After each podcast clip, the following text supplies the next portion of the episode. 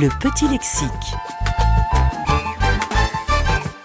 La France fut le premier État à se doter d'un service hydrographique national. Cette année, le service hydrographique et océanographique de la marine, usuellement CHOM, fêtera ses 300 ans. C'est à Dieppe, au XVe siècle, que l'histoire de l'hydrographie française commence, avec l'école d'hydrographie. Elle fut à l'origine des premières cartes marines françaises et sa réputation rayonna jusqu'en Europe du Nord. Puis, en 1661, sur le modèle de l'école de Dieppe, Colbert créa des établissements similaires dans les principaux ports du royaume, sous la direction de maîtres dieppois. En 1693, leurs travaux donnèrent lieu à la publication d'un atlas de cartes dénommé Neptune François, dont la diffusion fut internationale. Par la suite, le dépôt des cartes et plans de la marine fut créé en 1720 par un arrêt du Conseil de la marine, c'est l'ancêtre du CHOM. Vingt ans plus tard, Louis XV instaura le premier brevet d'ingénieur hydrographe dont bénéficia Jean-Nicolas Bellin, cartographe hydrographe français.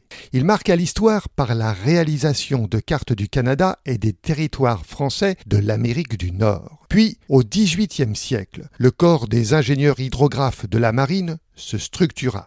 La rigueur de travail de ces ingénieurs spécialisés posera les bases de l'hydrographie moderne. À cette époque, l'appellation dépôt général de la marine vit le jour. La production de documents nautiques se diversifia et se développa. À partir de 1820, les cartes se multiplièrent et furent diffusées aux navigateurs. En 1838, la bibliothèque du dépôt dénombrait 18 000 ouvrages. En 1839, les réseaux de marégraphes et le premier annuaire des marées firent leur apparition dans les ports grâce à l'ingénieur hydrographe Antoine-Marie Chazalon. Au XIXe siècle, toutes les côtes françaises étaient cartographiées. Le dépôt général de la marine fut transformé en service hydrographique de la marine et rattaché à l'état-major de la marine. En 1971, le service hydrographique de la marine devint CHOM et reçut de nouvelles attributions en matière d'océanographie physique.